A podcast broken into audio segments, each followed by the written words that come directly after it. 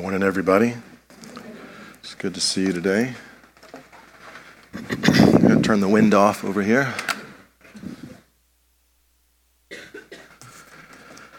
We're going to be in Job 32 today. You can turn there in your Bibles. You probably already are there.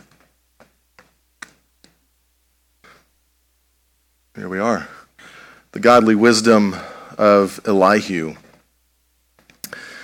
The book starts out by saying that there once was a man from the land of Uz. This man's name was Job. That man was blameless and upright, one who feared God and turned away from evil.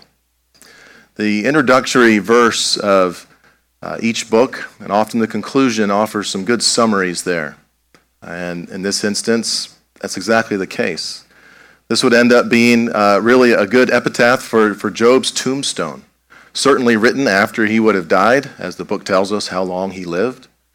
We would ask ourselves that question What would a epitaph look like on your gravestone, if there was one? What will the summary of your life be? Uh, and we see there Job's life summarized. Um, none of us probably want to be in the Bible, I don't think. Um, Job gets to be in there. All his personal stories out there for everybody to see. But how does the book begin in summarizing this man of faith? Uh, it's, it's a good summary. It's a good summary. As we think about Job, would you join me in prayer, asking that the Lord would massage his word, even that one verse, into each of our lives? Lord, I thank you for the gathering of this faith family on this Lord's Day yet again. Lord, we know your church has been gathering for over two, about 2,000 years. We know your people have been gathering for thousands of years. Lord, we thank you that we are numbered among your people by your grace, because of Christ, because of forgiveness, because we are unworthy to be your people. Not everybody is a part of your people, and we are. We look forward to the day when we are in heaven with the family of God. I pray you would help us to keep that in mind more and more. But Lord, we are not there yet. So teach us to number our days as we would live our lives here on earth for your glory as you see fit, Lord. Your name we pray. Amen. So when we think of Job, I think that we tend to often think of him as somebody who's gone through a lot of suffering. When you think of Job, you think of someone who's been through suffering. Rightly so. But as I just read in verse 1, the book doesn't start out by telling you that he was a man who went through a lot of suffering. The first verse tells you about his character and who he is and what his life was like. So when we think of Job thinking about suffering, I think we may do that to the neglect of seeing him as one who also feared the Lord. And you see that right in the beginning one who feared the Lord. So I want to start today by asking ourselves this question. Well, there it is. Asking ourselves the question about Job's role in the wisdom books. And I believe his role in the three wisdom books of Proverbs, Ecclesiastes, and Job is to teach us about the fear of the Lord. Uh, about a year ago, I watched a Bible Project video uh, about these wisdom books. And if you're not familiar with the BibleProject.com, I encourage that to be a, a tool that you have in studying the Bible. Yes, use your pens to mark up your Bible verse by verse. But after you've studied it, look to some of the wisdom of other teachers to see the themes of a book. The Bible Project has as its mission to help people experience the Bible as a unified story that leads to Jesus. They go through not verse by verse explanations, they assume you've already read that. And they go through and they tell you the themes of books. I watched a video, it was about a year ago, and it was memorable, telling me that there is a theme in the wisdom books, in Job, in Ecclesiastes, and Proverbs, and that theme is to have a fear of God. A healthy fear of God, not an unhealthy fear of God. An unhealthy fear of God says, I'm scared of God because I'm a sinner and I'm going to be condemned. I can't be in his presence. But then there's a healthy fear of God that says, I can stand in his presence because I have been forgiven. Psalm 30 connects those two dots of forgiveness with the fear of the Lord. And so I have a holy awe and wonder at who God is. The topic of today's sermon is not to give you a definition of the fear of God, but as the book of Job is, is an illustration of somebody who does fear the Lord. It's not as much something you can be taught, as much as it's in one simple definition, as it's much as something you experience in your walk with the Lord. And the Bible Project helped me see that Job, Proverbs, and Ecclesiastes go together as a group of books that teach us about wisdom, yes, but that wisdom is ultimately found in fearing the Lord. Books of the Bible go together, and God has woven His Word together very intentionally. We're familiar with the first five books of the Bible that go together, written by um, one man, Moses. We call that the Pentateuch. We call that the Law, the Torah, Genesis, Exodus, Leviticus, Numbers, Deuteronomy. We know that Deuteronomy goes through and summarizes the previous three books. We also know that books like the four Gospels in the New Testament go together. We know that. We assume that. What you may not know is that the minor prophets go together and that the Jews didn't call them the minor prophets. They called that the Book of the Twelve, likely because it would have fit on one scroll. And they have, in their own sense, they have a theme in the minor prophets, and they have a theme of the day of the Lord, the judgment of the Lord. John Stott said that the primary job of preaching is to warn people of the coming wrath of the Lord, to warn people of the day of the Lord. You find that theme in the book of the 12. Dan has been teaching, just finished Habakkuk. He's going to start up with Zechariah in August after Mark covers six weeks to finish up Sunday school. And so, similarly, Job, Proverbs, and Ecclesiastes have a theme of fearing the Lord. Proverbs is going to tell us the way things normally and should go, but in all things, in the way they go, you are to fear the Lord. How does Proverbs start out? Chapter 1, verse 7 says, The fear of the Lord is the beginning of wisdom. How does the book conclude? Specifically, talks to women. And it says, A woman who fears the Lord is to be praised. Ecclesiastes does indeed answer these why questions and the what happens when things don't go as they're planned by explaining exceptions in life, by explaining that we have seasons in life. But in the end, after all the questioning in the 11 and 12 chapters of Ecclesiastes, you step out on faith, not just general faith, but faith in God, beyond reason, but after reason, to conclude what? Fear God and keep his commandments. That's your job. Fear God, keep his commandments. That's how the book concludes. So, where does Job fit in with that? Well, he's an illustration of somebody on a personal journey in a season of spiritual warfare, loss of financial security, disobedient children, a hint at marital strife, and finally, a questioning of God.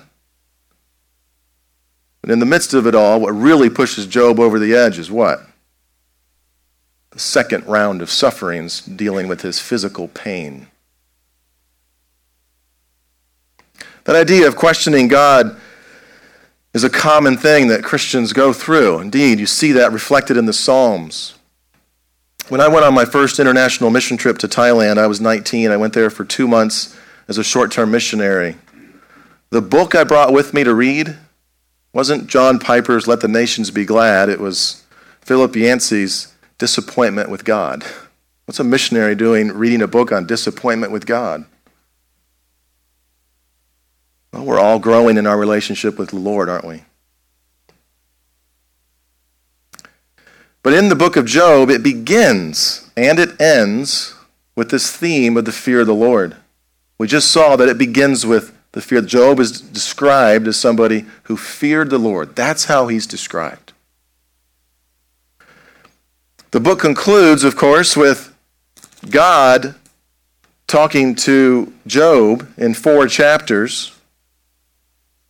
And the word fear the Lord isn't there, but the whole experience is Job being in the presence of the Lord and being taught the fear of the Lord. Okay, God, I'm sorry. I won't say anything anymore. He's respecting the Lord. He is in awe of his God. I have, I have spoke, but no more. Listen to Mr. Elihu's very last words. This is the fourth friend of Job. And the very last, he has six chapters. We're going to get there in a minute, but I want to demonstrate to you how the book concludes with the fear of the Lord. And Elihu introduces the Lord's speech with this one verse in chapter 37, 24. Therefore, men fear him. He does not regard any who are wise in their own eyes. Job is wise in his own eyes. And he is going to be taught the fear of the Lord. That's the introduction to the Lord's speech. In the middle of the book, we see Job in chapter 28, towards the end of Job's speeches. Chapter 28, verse 28. We see the fear of the Lord. This is one of the first times the Lord speaks through a quoted revelation. Listen to this. This is Job speaking. And he said to man, quote, that is, God said to man, Behold, the fear of the Lord, that is wisdom, and to turn away from evil is understanding. Now, Job is a book written about the time of the patriarchs, meaning about the time of Abraham, because he lived to be about 200 years old. It's one of the older books in the Bible, it's one of the older stories in the Bible.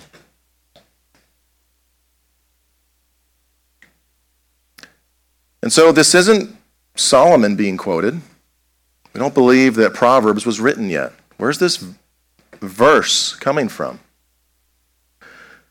I would say it's an oral revelation that's been passed down that Job has. He would have been at the same time as Abraham. We have no idea if they knew each other, if they knew each other's stories. but where's the first time you see the fear of the Lord in the Bible? You look at it and it's connected with Abraham. Same time period as Job, we believe. First, Abraham goes down to the Negev, the southern part of Israel, on his way to Egypt, a closer part, close to Egypt. And he notes that there is no fear of God at all in this place. Two chapters later, in chapter 22, what is Abraham told when he is tested about sacrificing his son? And there becomes a substitution in the form of a ram, what does God tell Abraham? What is the revelation we're given? Now I know that you fear me. I believe that this passage is an oral tradition that would have been passed on, that is scripture. It says, And he said to man, and this is God's word, the fear of the Lord, that is wisdom. To turn away from evil is understanding. Again, that's a good summary of Job's life, though he is not perfect in it. If Ecclesiastes is a direct answer, and we covered a whole year on that a couple years ago, Pastor Rob preached through that. It's direct answers. Kind of like Tim Keller's book, Walking with God Through Pain and Suffering. Direct answers with some personal stories. The book of Job, though, serves more as an illustration, a story to tell us about somebody who fears the Lord in the midst of his suffering. There's a book out there, it's a secular book. It's called The Social Animal that talks about love, character, and achievement. It's a book about sociology and psychology. It's a basic book. It's what anybody that's studying psychology is going to read to understand the descriptions of, of how mankind is social, how we need love, how we build character and achievement how we go through failures. But the book is not just telling you how we are, the book takes one couple, fictitious couple, and it follows them from birth to the time they get married. These two get married, to the time they live their lives, to the time they get old. It's an amazing way to communicate and to teach through a story, not just straight up, here's the answers. We kind of need both, and that's what we're given, right? Ecclesiastes will give you the straight up answers. But then Job gives you an illustration for what it's like to fear the Lord. My goal is to preach through one slice of Job. I want to cover chapters 32 through 37 in a sermon series. Today we'll cover just chapter 32. Next week we'll cover chapter 33. And then in the beginning of the summer we'll cover a few more sermons dealing with the rest of the speeches of Elihu. Elihu picks up in chapter 32.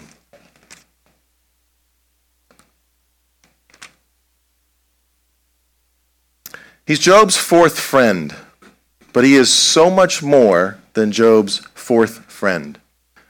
If we're going to understand who the friends of Job are, who the fourth friend is, a little bit of context is going to help, and finding out who are Job's three friends. Before we ask, who is Elihu? Because Elihu is going to be briefly talking to those men. He's going to think that he has a better answer than Job's three friends. Who are Job's three friends? Well, turn to chapter 2 or 3. Let's see where it is. Chapter 2, verses 11 through 13.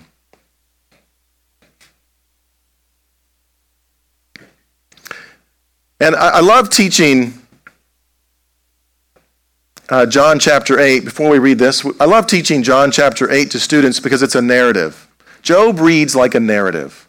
It reads like, like a play almost. There's a couple key players. John chapter 8 has those key players. You have Jesus, you have the Jews, you have the Pharisees, you have the disciples, you have a narrator.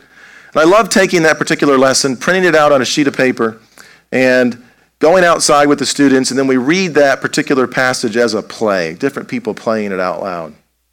Job is a similar story. We have a few characters, and it, and it reads like a great story. We have a narrator, we have an editor, or the person who wrote it, which is possibly maybe even Elihu himself in his older years. Of course, we have God, we have the Satan, the accuser, the devil. We have Job, we have Job's family, his three friends, we have younger Elihu, we have God again speaking at the end. And so some of those characters are Job's three friends. Let's read this in chapter 2, verses 11 through 13. Now, when Job's three friends heard of all this evil that had come upon him, they came each from his own place Eliphaz the Temanite, Bildad the Shuhite, and Zophar the Naamathite. They made an appointment together to come to show him sympathy and comfort. When they saw him from a distance, they did not recognize him, and they raised their voices and they wept, tore their robes, sprinkled dust on their heads towards heaven. And they sat with him on the ground seven days and seven nights, and no one spoke a word to him, for they saw that his suffering was very great. This is when Job's friends were his best friends. This is when Job's friends were at their best. They acknowledged his suffering, and they were there with him in the time of crisis, just in presence. But then they start to speak up for the next 20 chapters or so, and they're not very helpful friends. They're kind of discouraging, kind of agitate Job. There's a story of a traveling evangelist who obviously is always on an airplane. And when you travel a lot, you just end up having a good travel stories. Most of us travel occasionally, and it's just kind of the exception, right? A lot of people have anxiety even over traveling. Well, evangelists, they just get used to it, or businessmen, right? Well, this evangelist is traveling in an airplane, and engines start to fail. Well, that's not a good thing in an airplane, right? You got several of them, several jet engines, and uh, the, but the pilot comes on and says, folks, we're okay. We still have one good engine. There's nothing wrong with it. Don't worry, right? Well, the guy sitting next to this traveling evangelist It's kind of like one of Job's three friends. He says, I used to work at Boeing, and we have a saying at Boeing what goes up must come down. Doesn't help him. He's like, come on, like I'm freaking out over here, right? Job's friends aren't very helpful, it seems, in their conversations towards him. They were his best friends when they sat there and said nothing for a week. About 22 years ago, my dad went to the dentist. I went to the same dentist. I will call this man Mr. No Personality. This man, when he finished working on your teeth, he would just walk out of the room. No post consult, no how did it go. He was just done and he left the room. Mr. No Personality, right? Well, this man did his, you know, typical checkups on an annual cleaning or whatever. He comes and he, and he and he goes and he feels even the glands around, you know, make sure everything's okay. And he tells my dad, he says, that doesn't feel right on the right side over here. You need to go get that checked out this week. And so he does. And through the course of that week, he ends up finding out and being diagnosed with non Hodgkin's lymphoma cancer. Uh, ends up being one and a half of his lymph nodes. And so he's driving home. He calls my mom and says, We need to meet at home talk about end of life stuff. You know, the fear of God is before your eyes. You're about to meet your Maker, and you're like, I'm a sinner. My dad's a Christian, and he knows the Lord, but that's an intimidating thing. You get that report. But on the way home, I guess it's about a 10 minute drive, then he starts calling his kids. He calls me. It's about a 15 second conversation. He tells me what's going on. I mean, we hang up, and I just get on my knees and pray. My dad ends up pulling over. His eyes are so full of water and tears, he can't even drive, praying to the Lord. Then calls his two friends. He doesn't have three, he's got two friends and lets them know. Goes home, talks to my mom. And that afternoon, he and his two friends just did stuff together. Worked on a sailboat, fixing up a boat of some sort. They didn't have any counseling sessions. His friends were just there with him. It was a meaningful time. Those friends just stopped what they were doing and drove up two hours to see him, just to be there with him. And in times of crisis, when you're counseling somebody, the goal is just presence. Be there with them. It's not a time to quote Jeremiah 29:11 or Romans 8:28. They're out of context anyway, right? It's a time to be there.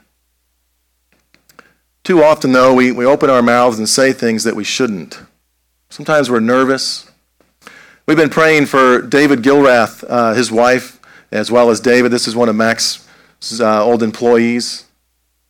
And David Gilrath's um, wife had she passed about a year ago or so, and I believe David's getting remarried again. He's a believer.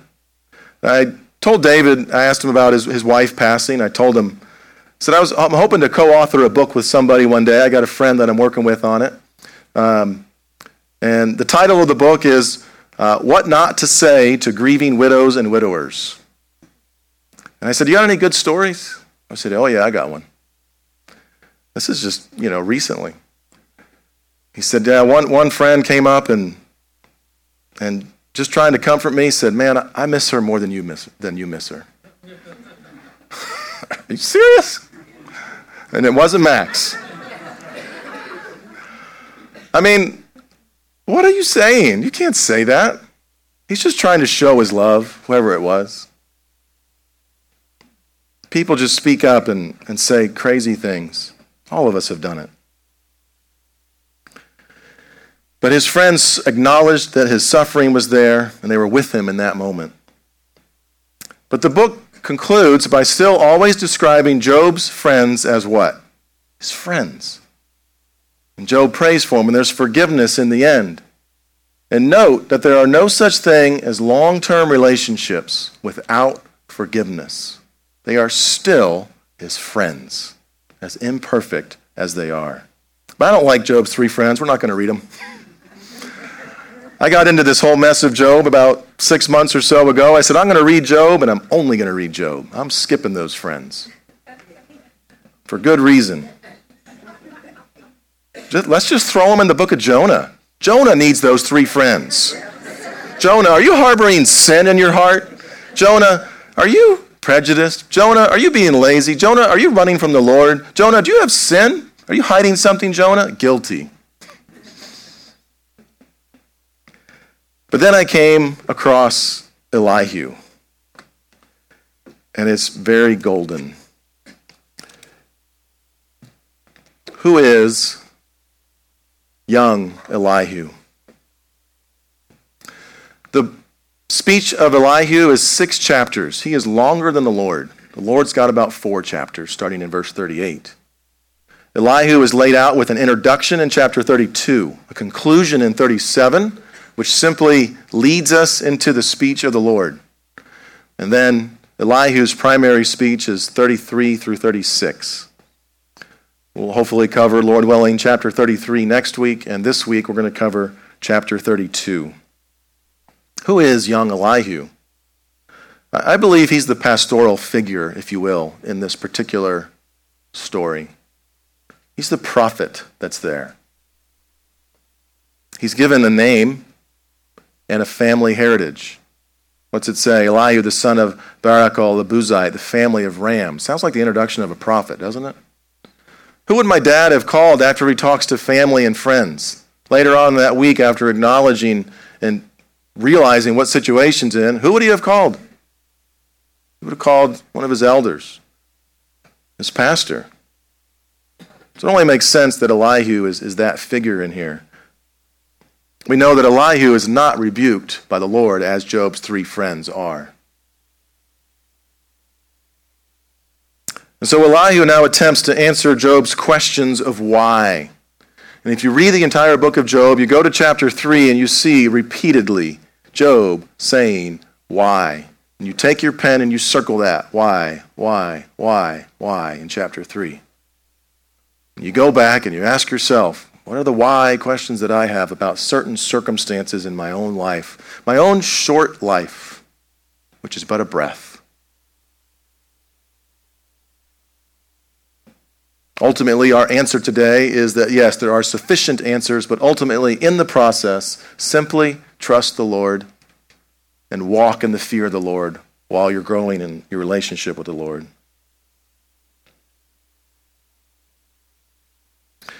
And so, in these questions of why, back from chapter 3, that Elihu is now starting to answer, I want to recognize that there are stages of grief when we go through suffering and loss. A general process, we could say, is it starts out with awe and wonder and shock and surprise at the situation that we're in, the particular crisis, or the, or the, uh, suffering that we're going through. Eventually, though, we have to admit that there's some sort of loss that has happened. We go through the why questions, the why season. Then we have these emotions that could include times of and seasons of silence. I have nothing to say. I'm grieving. Eventually, though, you tend to demonstrate some anger, maybe even some self destructive habits. Maybe you project that hurt onto others. Feelings of hopelessness. Then you, in the process of grief, of healthy grieving, you start to turn a corner. And at that same time, you have these emotions of mourning and sadness, you have gratitude. And if you're a Christian, you're grateful for your salvation. Nobody can take that. You start to dig in to the purpose in your life. I'm called to do something. And you invest in the relationships of others, like Elihu is doing here. And you arrive at a position of thankfulness without being thankful for the suffering, and that's appropriate. You can be thankful in an evil situation without being thankful for the evil. Please don't be thankful for evil. Doesn't sound right, does it? But can we be thankful for the good God brings from, brings from evil? Yes. Can you be thankful in a difficult situation? Yes. That doesn't mean I'm grateful for cancer or whatever that form of suffering is. The rest of the story with my dad is he ended up showing at Sandra and I's wedding as fat as can be because he was full of chemicals and chemo. Bald as can be, big, big man. Um, and he went through the radiation, and uh, and he's been cancer free for you know 19, 20 years by now. Grateful for for his life, right? Growing in the Lord. We then come to young Elihu. Well, let me finish the introduction first. All right, verses 1 through 5, we see Elihu being introduced. He summarizes Job's problems in verse 1 by saying that he is righteous in his own eyes. Job will, though, quickly learn humility. It doesn't take much to tell Job to be quiet, and he does. He stops arguing with the Lord. Paul asked the Lord for a particular deliverance how many times? Three. Then he stopped. Job stopped. There comes a point where you question God, you just take his answers and walk in the fear of the Lord. We notice here over and over again what kind of emotion does Elihu have in this particular story? Anger. He was angry at everybody except God. He wasn't angry at God. That's, that's good. He's angry at Job's three friends. He's angry at, at Job. He's angry at Job because he justified himself rather than God in verse 2. He's angry at his friends because they found no sufficient answer for Job. But I want you to know that even though he was angry, he was also humble because it says he waited his turn to speak. I want to note something about anger. This seems to be a, a righteous anger, passionate anger for doing what's right and for speaking up. We see that Jesus had that in the temple when he saw people being passionate about buying something for a dollar and selling it for two. There's so much more to life than that. Jesus says this should be a house of prayer. Ephesians reminds us that in your anger, do not sin. It's very difficult, maybe impossible, for us to get angry and not sin. I'm not Jesus, right? That doesn't mean we don't also have righteous anger. I also want you to note that Elihu is young. That is a character, character trait of the younger generations. All of us, when we're younger, tend to be a little more passionate and angry. I think that's just a, the nature of youth. Some of it can be good.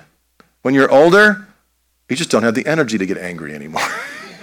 Who cares? Let's just be at peace. Can't you guys just be at peace? But I want to be right. I'm angry. The younger person says, right? So be active, be passionate. Do get upset about what is a righteous cause. In your anger, though, do not sin. Notice, though, at the end of the book, the last chapter, who is the Lord angry at? It says specifically he was angry at Job's three friends. He wasn't angry at Elihu. The Lord certainly demonstrated anger towards Job, patient anger, slow to anger, abounding in love, right? God was very gracious with Job, just as he's gracious with Jonah. Very gracious with Jonah.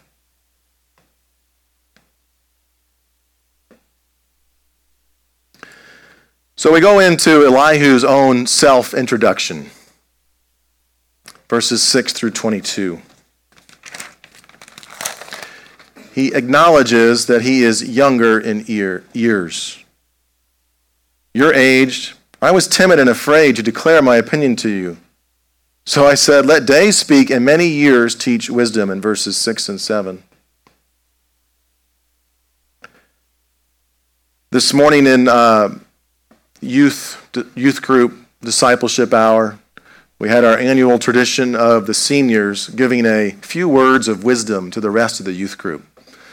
This is the last week that John and Ken will meet with the youth group on Sunday morning. They're going to head on over with Jeff and Cindy Fix next week up into the college and career age group. We want them to transition well into that. They're still going to be part of the youth group over the summer, but on Sunday mornings, we want them to go on up there. And those two gave some great words of wisdom this morning.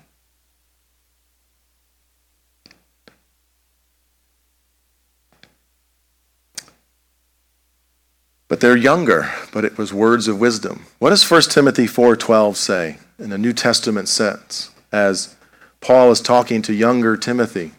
Do not let anyone look down on you because you are young, but it doesn't stop there.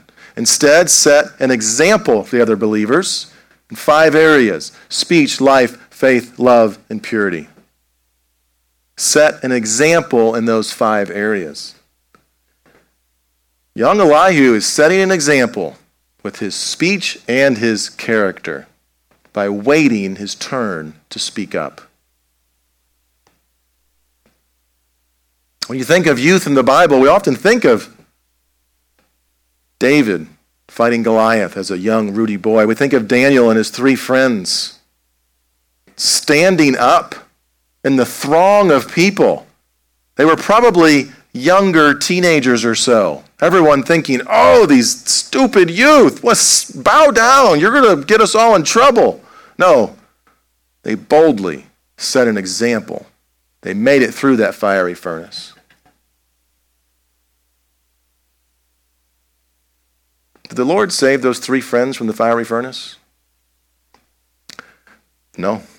They were in the fiery furnace when they got saved. Did the Lord save Daniel from the lion's den? No. Where was Daniel when he got saved from the lion's den? From the lions in the lion's den. He was in the lion's den.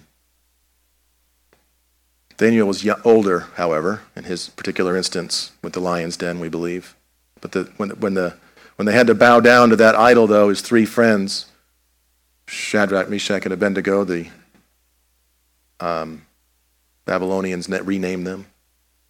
They stood up, though they were younger. We think of Mary being told she was going to be with child. What was her response? May it be to me, as you say. Think of Joseph in the Old Testament, going through all his trials in his younger years being ruler of Egypt at a young age. Don't let anyone look down on you. Do we think of Elihu as the young man who's speaking up, giving us great wisdom, who himself has a fear of the Lord and introduces the Lord's speech as one being somebody who has the fear of the Lord? But in verses 8 and 9, we continue to see Elihu's humility. He recognizes that wisdom isn't old or young. It comes from who? The Lord. It is the Spirit in man, the breath of the Almighty, that makes him understand. It is not the old who are wise, nor the aged who understand what is right. But he even acknowledges who makes him understand would be the Spirit of the Lord. And the Holy Spirit is our primary teacher. He is the one who teaches you to understand God's Word. That's what Jesus told us. He would be sending a helper, someone who will lead us into all truth. And who helps me understand Jesus' words? There's no man, first and foremost. It's the Holy Spirit who helps me understand the Word of Christ. With the Word of God in front of me and the Spirit of God inside of me, I'm able to live my life for God. Wisdom is from God. In verse 10, Elihu says, Listen to me. Let me declare my opinion to you, because yours wasn't good enough, you three friends of Job. But notice that before he says listen, he says, I listened to you first. I want you to listen to me, but I have first of all listened to you. He says that I listened in verse 11. I searched out. I gave you my attention. I was not distracted when I was paying attention to you. Full attention. That's a lifelong process to learn how to listen, isn't it? Don't you appreciate a friend who actually listens to you? And isn't thinking of what to say while you're talking? I mean, I'm guilty. I got a long way to go.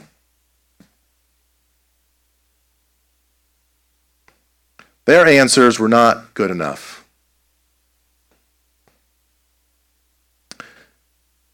But Job, I'm sorry, Elihu says, I'm not going to answer, though, all your philosophizing. I'm not going to answer all your questions, you three friends of Job. I'm just going to answer Job's questions. We go back to chapter 3 and we see those why questions that Job is asking. In verse 16, I think we see a little bit of a, a nervous Elihu. He starts to repeat himself. You ever been bold and spoken up, but then you just start saying the same thing over and over again? You start explaining to everybody else what you're doing. It's really the thoughts inside of your head. I think we're seeing here in verse 16 what Elihu has been thinking the whole time. The words are on the tip of his tongue. He's about to speak up, and he's like, ah, I'm going to wait a little bit longer. But now the time comes, and he says it out loud Shall I wait? And answer? No, no, I am going to answer. The answer here is no, I am not going to wait any longer. He is going to speak up. In verses 17 and 18, we see his boldness. He's speaking out loud. He's saying, I also will answer with my share. I will declare my opinion. I am full of words, and the Spirit within me constrains me. That Spirit there, I believe, is a hint at the Holy Spirit coming upon, if we can say it, this prophet of the Lord, this person speaking God's word these words that we're reading are God's holy word. Elihu is speaking truth. He is not rebuked by the Lord. And we're going to see great wisdom demonstrated in Elihu's speeches.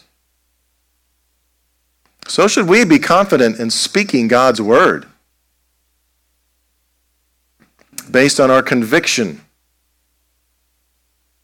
the constraints that are within us. Paul was constrained, he was compelled to preach. The love of Christ compels me, it constrains me. I have to do something, I have to speak up.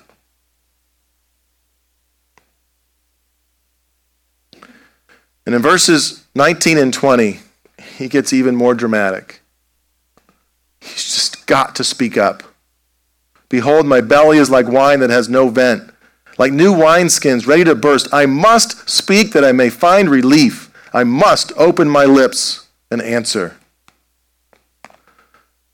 I want you to listen to Jeremiah talking about not using your spiritual gifts, about not speaking up. Listen to what Jeremiah says in chapter 20, verse 9. He says, If I say I will not mention him or speak any more in his name, there is in my heart, as it were, a burning fire shut up in my bones. I am weary with holding it in. Shut up within my bones. It's within me. I have to speak up. I have to use the gifts the Lord has given me. I have to share what the Lord has been teaching me this week. I've got to share it with my fellow believers. Got to have that fellowship. I'm desperate to know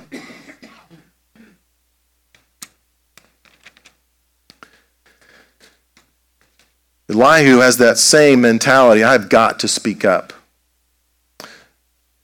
Listen, a few chapters later in Jeremiah 23, starting in verse 28, just a few verses.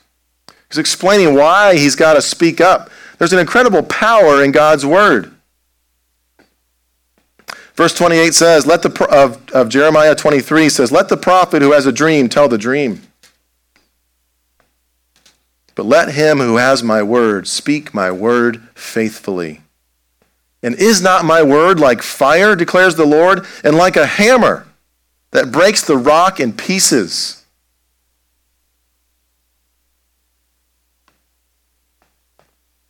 Elihu is a true prophet of the Lord. His friends are struggling. Not that everything that his friends say isn't true, but we're not here to study his friends. But Elihu is speaking truth. We must speak the Lord's truth. The next verse in Jeremiah says, Therefore I am against those prophets, declares the Lord, who steal my words from one another, not coming up with their own message from the Word of God themselves, based on the Spirit of God, who is your primary teacher. We open up God's Word, and we know that it is like a rock, it is like a flint context there in Jeremiah reminds us the Lord is a warrior.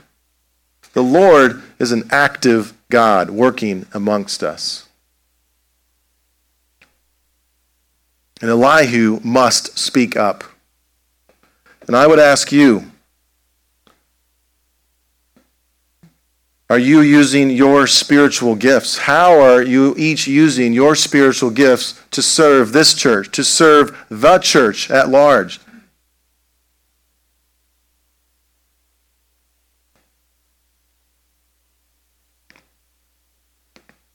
Like Elihu here, speaks up boldly, using the gift the Lord has given him. He's not in the old covenant. We don't have the spiritual gift mentality in the old covenant, but we do have the prophets of the Lord. And here the Lord has come upon him. And we have been given the Spirit in a fuller measure. Concludes in verses 21 and 22, again, describing the nature of a prophet who's not going to show partiality to any man or use flattery towards any person. I don't know how to use flattery, or else I know my Maker would take me away. And here Elihu concludes by somebody who has the fear of God inside of him. He is going to speak the truth. And how are you called to speak the truth to those in your life? Not just to be an example with your actions, but indeed to speak up, as Elihu boldly spoke up here. So I want to conclude today with, with two points. One is that in the midst of your suffering, your job is to fear God. Know that. Take comfort in that. Keep on walking in the Spirit and fear the Lord. Stand in awe of Him with a healthy fear, knowing that I have been forgiven of my sins. Job illustrates that for us. And finally, I would ask you to not only worry about your own suffering and your own comfort, but that final stage of grieving in your own suffering is to then minister to others. David said this in Psalm 51, and we have here Elihu ministering to somebody in pain. How are you called to use your spiritual gifts? to then minister to each other in your own sufferings. We need each other. We demonstrate that in the prayers that we have every week. Would you pray with me?